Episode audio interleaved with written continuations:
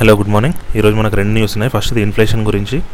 సెకండ్ది Israel Palestine మధ్యన గొడవ జరుగుతుంది కదా లాస్ట్ టూ త్రీ డేస్ నుంచి. దాని గురించి కొంచెం బ్యాక్గ్రౌండ్ చెప్పుకుందాం. ఫస్ట్ ఇజ్రాయెల్ ప్యాలెస్టీన్ గొడవ గురించి చూద్దాం. ఏమైందంటే మనకి వరల్డ్ వార్ టూ టైంలో వరల్డ్ వార్ టూ దానికంటే ముందు టైంలో ఏమైంది? యూరోప్ మొత్తంలో జ్యూస్ అనే ఇప్పుడు క్రిస్టియన్స్ హిందూస్ ఎలానో వాళ్ళు కూడా జూయిష్ పీపుల్ ఉంటారు కదా. వాళ్ళ మీద ఘోరంగా ప్రాసిక్యూషన్ అనేది స్టార్ట్ అయింది. ఇప్పుడు చూ చూసుకుంటే జర్మనీలో కూడా నాజీస్ అనేవాళ్ళు ఇప్పుడు హాలోకాస్ట్ ఎగ్జాంపుల్ తీసుకున్నా లేకపోతే ఇటలీలో ఈ ఫ్యాసిస్ట్ ముసలిని వీళ్ళు అతని గురించి తీసుకున్న వాళ్ళందరూ ఏం చేశారంటే జ్యూస్ అనే వాళ్ళ వల్ల ఈ జ్యూస్ అనే పీపుల్ వల్ల మా లోకల్ పీపుల్కి నష్టం జరుగుతుంది. మేజర్గా ఏంటి జర్మనీలో మేజర్గా జర్మనీ జరిగింది. జర్మనీ ఒక్కటే కాదు ఆ పక్కనున్న ఆస్ట్రియా పోలాండ్ ఈ కంట్రీస్లో కూడా జ్యూస్ అనే వాళ్ళకి అగెన్స్ట్గా చాలానే గొడవలు జరిగాయి.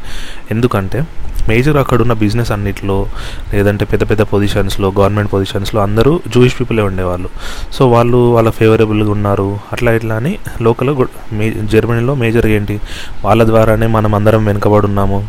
మనము వాళ్ళ వాళ్ళు అన్ని కీ పొజిషన్లో వాళ్ళే ఉండి ఇట్లా చేస్తున్నారు అని చెప్పి వాళ్ళకి ఎగెన్స్ట్ మూమెంట్స్ జరిగాయి. వేరే యూరోపియన్ కంట్రీస్లో కూడా మూమెంట్స్ జరిగాయి.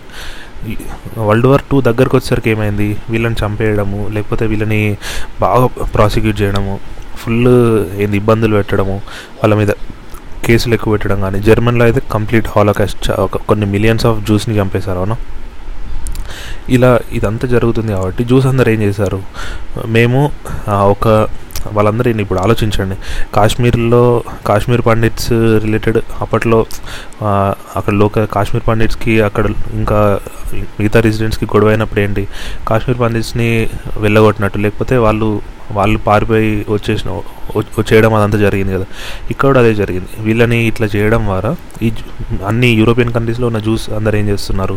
ఎక్కడెక్కడైతే వాళ్ళకి హరాస్మెంట్ ఉందో వాళ్ళందరూ అక్కడ నుంచి పారిపోవడం స్టార్ట్ చేశారు. పారిపోవడం స్టార్ట్ చేసి ప్యాలెస్టీన్లో సెటిల్ అవ్వడం స్టార్ట్ అయ్యారు. మీరు చూసుకుంటే ఇజ్రాయెల్ ప్యాలెస్టీన్ ఇవి చూసుకుంటే మనకి అది యూరోప్కి ఏషియాకి మధ్యలో ఉంటుంది. అదొక రీజన్ వాళ్ళు అక్కడికి పారిపోవడానికి సెకండ్ రీజన్ ఏంటి? ఇప్పుడు ఇంగ్లాండ్ ఉంది కదా. వీళ్ళేంటి? క్వీన్ వీళ్ళందరూ. వాళ్ళు వాళ్ళకి జ్యూస్కి అగెన్స్ట్కి ఏం లేదన్నమాట. మిగతా యూరోపియన్ కంట్రీస్కి ఉండే. కాకపోతే ఇంగ్లాండ్కి ఏం లేకుండే. సో వాళ్ళు కూడా సపోర్ట్ చేశారు. వీళ్ళందరూ ప్యాలెస్టీన్కి వెళ్ళాలి అని. ఎందుకంటే ప్యాలెస్టీన్ అనేది ఇజ్రాయెల్ సారీ జ్యూస్ వాళ్ళ యాన్సెస్ట్రల్ హోమ్ల్యాండ్ అంటే అక్క- అక్కడనే పుట్టింది అనుకోవచ్చు. ఆ జూ జుడైజం అనేది అక్కడనే పుట్టింది అని మనం చెప్పు వాళ్ళ వాళ్ళ ఉద్దేశం అది. సో అందుకే అందరూ ప్యాలెస్టీన్కి వెళ్ళడం స్టార్ట్ అయ్యారు. కాకపోతే ఏంటి? ప్యాలెస్టీన్ అనేది అది ముస్లిం ఇప్పుడు వీళ్ళు అక్కడి వరకు వచ్చి అక్కడికి పారిపోయి వచ్చారు. రాక పారిపోయి రాకముందు అక్కడ లోకల్స్ ఉంటారు కదా వాళ్ళందరూ ముస్లిం పాపులేషన్. సో ఇదంతా వరల్డ్ వార్ టూ జర్ అంటే సో ఇలా జరుగుతున్నప్పుడు ఏమైంది? అక్కడ లోకల్ అరబ్స్కి పారిపోయి వచ్చిన జూయిష్ పీపుల్కి గొడవలు జరిగాయి. ఈ ప్యాలెస్టీన్ ఏరియా పక్కన ఇజ్రాయెల్ అదంతా అంటే ఆ ఇంతకుముందు కంప్లీట్ ప్యాలెస్టీన్ ఉండేది. ఈ వాళ్ళు రావడంతో గొడవలు అదంతా జరిగింది. వరల్డ్ వార్ టూ కూడా అయిపోయింది. వరల్డ్ వార్ టూలో ఇప్పుడు హాలోకాస్ట్ జరిగింది అవునా? యూరో జర్మనీలో జూ పీపుల్ని జూయిష్ పీపుల్ని చంపేయడం అదంతా. సో ఇంకా ఎక్కువ మంది వారిపోయి వచ్చారు.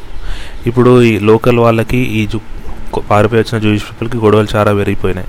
లోకల్ అరబ్స్కి వీళ్ళకి. సో వాళ్ళు ఏం చేశారు? మాకు ఆన్సర్ కావాలి అని అడిగారు. అప్పటికే ఏంటి మనకు? వరల్డ్ వార్ టూ అయిపోయిన తర్వాత యునైటెడ్ నేషన్స్ స్టార్ట్ అయింది కదా. సో ఇంగ్లాండ్ ఏం చేసింది? ఇంగ్లాండ్ వాళ్ళు యునైటెడ్ నేషన్స్కి రిఫర్ చేసింది మ్యాటర్ని మీరే సాల్వ్ చేయాలి అని చెప్పి. మీరే సాల్వ్ చేయాలని చెప్పేసరికి యునైటెడ్ నేషన్స్ ఏం చెప్పింది? ప్యాలెస్టీన్ని రెండు కంట్రీస్లో డివైడ్ చేసింది. ఫస్ట్ ఏంటి? అంటే మూడు భాగాలుగా డివైడ్ చేసింది. రెండు కంట్రీస్ని ప్యాలెస్టీన్ని మూడు భాగాలుగా డివైడ్ చేసి ఎట్లా చేసిందంటే ఒకటి అరబ్ స్టేట్ అంటే అరబ్ పీపుల్కి అన్నట్టు ఒకటి ఇచ్చింది. సెకండ్ది జూయి స్టేట్ థర్డ్ది సిటీ ఆఫ్ జెరూసలంని సిటీ దాన్ని వదిలేశారు. ఈ అరబ్ స్టేట్ ఏమైంది? ప్యాలెస్టీన్ అయింది. ప్యాలెస్టీన్ని అట్లాగే ఉంచారు. దాన్ని ప్యాలెస్టీన్ అంటాము. నెక్స్ట్ జూయిష్ స్టేట్ అని చెప్పాం కదా అది ఇజ్రాయెల్ అయింది. నెక్స్ట్ సిటీ ఆఫ్ జెరూసలం అనేది అది అట్లాగే ఉండిపోయింది. కాకపోతే ఏంటి ఇజ్రాయెల్ ఏమంటుంది? జెరూసలం మాదే జెరూసలం మాదని ఇజ్రాయెల్ అంటుంది. ప్యాలెస్టీన్ ఏమంటుంది? జెరూసలం మాదే జెరూసలం మాదని వాళ్ళు అంటారు. అంటే ఇక్కడ రెండింటికి డిఫరెన్స్ ఏంటంటే రిలీజియన్. ప్యాలెస్టీన్ ముస్లింది జూ మన ఇజ్రాయెల్ అనేది జూయిష్ పీపుల్ది. జెరూసలం ఇద్దరేమంటారు? మాది మాకు జెరూసలం మాకు జెరూసలం అని అంటారు. వరల్డ్ వైడ్ రికగ్నిషన్ ఎలా ఉంది? అంటే కొన్ని కంట్రీస్ ఇప్పుడు మన ఇండియా లాంటి కంట్రీస్ అనుకోండి రీసెంట్గా మన వాళ్ళు జెరూసలంని కొన్ని అటు సైడ్ ఇజ్రాయెల్కి ఫేవర్గా మారారు. కాకపోతే మెజారిటీ ఇప్పుడు ముస్లిం మిడిల్ ఈస్ట్ కంట్రీస్ వీళ్ళందరూ ఏంటి? వాళ్ళ ముస్లిం రిలీజియస్ కాబట్టి వాళ్ళందరూ జెరూసలం అనేది ప్యాలెస్టీన్కి వెళ్ళాలని ఉంటుంది. యూఎస్కి ఎటువంటి సంబంధం లేదు. అంటే యూఎస్ వాళ్ళు ఏంటి? దాన్ని రికగ్నైజ్ చేయలేదు ఇంకా. మనం ఇండియా ఎందుకు మరి ఇజ్రాయెల్కి సపోర్ట్ చేస్తున్నామంటే ఇజ్రాయెల్కి మనకి మంచి పాజిటివ్ రిలేషన్స్ ఉన్నాయి. ఇప్పటి నుంచే కాదు. కార్గిల్ వారప్పుడైనా దాని ముందైనా మనకి ఆర్మీ రిలేటెడ్ ఇంటెలిజెన్స్ అని అట్లాంటి వాటిలో చాలానే హెల్ప్ చేశారు. ఇప్పుడు వీళ్ళిద్దరి మధ్యలో ఇది ఇదే ఫస్ట్ టైం గొడవన అంటే కాదు. ఇప్పుడు ఆలో ఆటోమేటిక్గా జెరూసలం ఇష్యూ ఉన్నప్పుడు అరబ్ నేషన్ అంటే అరబ్ నేషన్ అయిన ప్యాలెస్టీన్కి జూయిష్ నేషన్ అయినా ఇజ్రాయెల్కి మధ్యలో గొడవలు ఎప్పటి నుంచో ఉన్నాయి. ఎట్లాగైతే ఇండియాకి పాకిస్తాన్కి కాశ్మీర్ ఇష్యూలో గొడవలు ఉన్నాయో అంటే దీన్ని అట్లా కంపేర్ చేయలేం కానీ ఇంచుమించు అలాంటిది అనుకోవచ్చు. సో ఎప్పుడైతే మనకి యునైటెడ్ నేషన్స్ వాళ్ళు ప్యాలెస్టీన్ని మూడు భాగాలుగా డివైడ్ చేశారని చెప్పుకున్నాం కదా. Palestine Israel and city of Jerusalem దాన్ని పక్కకు పెట్టారని. అప్పుడు అది డిక్లేర్ చేసిన వెంటనే ఒక వార్ జరిగింది. అరబ్కి ఇజ్రాయెల్కి మధ్యలో. అరబ్ అంటే ఇక్కడ ఓన్లీ ప్యాలెస్టీన్ ఇజ్రాయెల్ కాదు. ప్యాలెస్టీన్ అనేది ముస్లిం కంట్రీ అని చెప్పుకున్నాం కాబట్టి ముస్లిం నేషన్స్ అన్నీ అరబ్ లీగ్ అని ఉంటుంది కదా. అరబ్ లీగ్ నేషన్స్ అన్నీ ప్యాలెస్టీన్ని సపోర్ట్ చేసి ఇజ్రాయెల్కి ఇజ్రాయెల్కి అగేన్స్ట్గా వార్ ఫైట్ చేసినాయి. కాకపోతే ఏమైంది?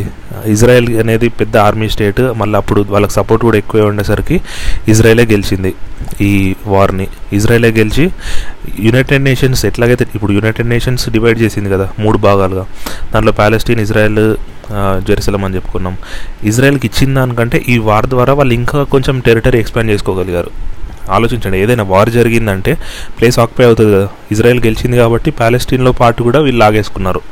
అట్లా ఏమైంది? అప్పటి నుంచి కొంచెం కొంచెం కొంచెం కొంచెం ప్యాలెస్టీన్ని లాగేసుకుంటూ లాగేసుకుంటూ అంటే దాంట్లో ఎందుకంటే ప్యాలెస్టీన్ అనేది కొంచెం పూర్ కంట్రీ ఇజ్రాయెల్ అనేది పెద్ద ఫుల్ రిచ్ కంట్రీ అని కాదు కానీ వీళ్ళకి ఏంటంటే ఆర్మీ పవర్ కానీ ఈ ఆర్మీ పవర్ చాలా ఎక్కువ మిలిటరీ ఆర్మీ మిసైల్స్ ఇవన్నీ చాలా ఎక్కువ అనమాట సో అందుకే ఏదైనా Israel strong nation.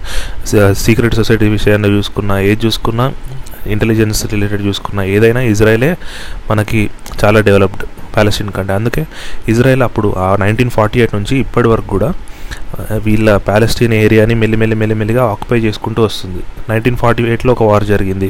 Next nineteen sixty వన్లో కూడా సిక్స్ డే వార్ జరిగింది. ఇది కూడా ఇంపార్టెంట్ ఇది కూడా మనకి ఏంటి? ఇజ్రాయెలే గెలిచింది. ఇజ్రాయెల్ ఎవరెవరు? ఇది ఓన్లీ ప్యాలెస్టీన్ మీద వార్ చేయలేదు ఇజ్రాయెల్. ఈజిప్ట్ సిరియా జార్డన్ వీళ్ళ మీద కూడా చేసింది. ఎందుకు? ఇవన్నీ ముస్లిం కంట్రీస్ అందులోనూ ఇవన్నీ ఆఫ్రికన్ మన బార్డర్ ఉన్న కంట్రీస్ అవునా? ఆఫ్రికాకి మన ఇజ్రాయెల్కి బార్డర్ ఉన్న కంట్రీస్. ఇక్కడనే మనం ఇంకొంచెం దాటితే మనకు దీని పక్కనే సూయస్ కెనాల్ కూడా ఉంటుంది. ఈ వార్ జరిగినప్పుడే సూయస్ కెనాల్ మనకు ఫస్ట్ టైం క్లోజ్ చేశారు. ఎన్నో సమ్ వన్ ఇయర్ అనుకుంటా నాకు అంత ఐడియా లేదు. ఈ వార్ జరిగిన మొన్న మన last month Suez canal crisis అదే అక్కడ షిప్ ఆగిపోయినప్పుడు మనం చెప్పుకున్నాం కదా సిక్స్టీ సిక్స్టీ డే వార్ అప్పుడు సిక్స్ డే వార్ అప్పుడు ఒకసారి ఆగిపోయింది దాని తర్వాత మధ్యలో ఒకసారి అయిపోయింది మళ్ళీ తర్వాత ఇదే అని చెప్పుకున్నాం కదా. దానికి రీజన్ ఇదే అనమాట ఇజ్రాయెల్ వాళ్ళు ఈ ఈజిప్ట్ సిరియా జార్డన్ ఇవన్నీ ముస్లిం కంట్రీస్ కాబట్టి వాళ్ళు ప్యాలెస్టీని సపోర్ట్ చేస్తున్నారని చెప్పి ఇజ్రాయెల్ వాళ్ళు వాళ్ళ మీద ఏంటి అటాక్ చేయడం స్టార్ట్ చేశారు. ఇక్కడ కూడా గెలిచింది. వాళ్ళ ఇంకొంచెం అడిషనల్ ల్యాండ్ లాక్కుంటూ వస్తున్నారు. సో ఇప్పుడు ఏమైంది ప్యాలెస్టీన్ అనే వాళ్ళకి ఇంకా మొత్తం అసలు ల్యాండ్ లేకుండా అయిపోయింది. చాలా తక్కువ ఇంకా వాళ్ళకి ఏం మిగలలేదు అనే దగ్గరకు వచ్చింది. సో అక్కడ ఆటోమేటిక్గా ఏంటి? మిలిటెంట్స్ రైజ్ అవుతారు కదా. ఇప్పుడు అక్కడ వాళ్ళకి పెద్ద గవర్నమెంట్ అని ఏం లేదు. సో మిలిటెంట్స్ రైజ్ అయ్యి వాళ్ళు కూడా ఏంటి ఇజ్రాయెల్ మీద స్ట్రైక్ చేయడం స్టార్ట్ చేస్తున్నారు. నిన్న ఇప్పుడు లాస్ట్ టూ త్రీ డేస్ నుంచి అదే జరుగుతుంది. మేజర్ ఇక్కడ నుంచి అంటే గాజా స్ట్రిప్. అది ఇజ్రాయెల్ కంట్రోల్లోనే ఉంది. కాకపోతే అది యాక్చువల్గా ఏంటి మనకు ప్యాలెస్టీన్ ప్యాలెస్టీన్ టెరిటరీ కాకపోతే ఇజ్రాయెల్ కంట్రోల్లో ఉంది. మేజర్గా గొడవలన్నీ అక్కడనే జరుగుతున్నాయి. వాళ్ళు ఏం చేస్తున్నారు? ఇజ్రాయెల్ మీద రాకెట్స్ లాంచ్ చేస్తున్నారు. ఇజ్రాయెల్ వాళ్ళ దగ్గర మిసైల్ని ఆపే కెపాసిటీ ఉంది. ఐరన్ డోమ్ అని అంటున్నాం ఐరన్ డోమ్ ఐరన్ డోమ్ అని న్యూస్లో వింటున్నాం కదా. ఆ ఐరన్ డోమ్ అంటే ఏం లేదు. అది నిజంగా ఏదో అక్కడ ఫిజికల్ బ్యారియర్ ఏం కాదు. కాకపోతే రాకెట్ మిసైల్ వాళ్ళు లాంచ్ చేస్తున్నవన్నీ వీళ్ళు తిప్పి కొట్టగలుగుతారు అనమాట దాన్ని ఐరన్ డోమ్ అంటాం అట్లా. ఇది ఫస్ట్ న్యూస్ సెకండ్ న్యూస్ ఏంటంటే మనకి ఇన్ఫ్లేషన్ డేటా వచ్చింది. మనకి చూసుకుంటే ఇన్ఫ్లేషన్ డేటా కూల్ డౌన్ అయిపోయింది. Last year last month five point five something ఉంటే ఈ మంత్ మనకు ఫోర్ పాయింట్ ఫోర్ ఆ రేంజ్లోకి పడిపోయింది. దీనికి మేజర్ రీజన్ ఏంటి? మనకి ఇన్ఫ్లేషన్ అని చెప్పుకున్నప్పుడు రెండు అని చెప్పుకున్నామన్నా రెండు రకాలుగా జరగచ్చు ఇన్ఫ్లేషన్ అనుకున్నాం. ఒకటి కాస్ట్ఫుల్ ఇన్ఫ్లేషన్ లేకపోతే డిమాండ్ అదొకటి. ఇక్కడ ఏమైంది? కొన్ని ఐటమ్స్కి ఇన్ఫ్లేషన్ పెరిగింది. ఎట్లాంటి ఐటమ్స్? ఆయిల్ కానీ లేకపోతే ఫ్యూయల్ కానీ ఇట్లాంటి మీట్ కానీ ఎగ్స్ కానీ ఇట్లాంటి వాటికి ఇన్ఫ్లేషన్ పెరిగింది. కాకపోతే ఏంటి? మిగతా ఉంటాయి కదా. అపారల్ కానీ లేకపోతే ఫుట్వేర్ కానీ లేకపోతే ట్రాన్స్పోర్టేషన్ కానీ కమ్యూనికేషన్ కానీ ఇవన్నీ తగ్గినాయి. అవన్నీ తగ్గకుండా అదే ప్లే అట్లనే కంటిన్యూ అయింది అనుకోండి మనకి ఈసారి చాలామంది అదే భయపడ్డారు. ఏంటి?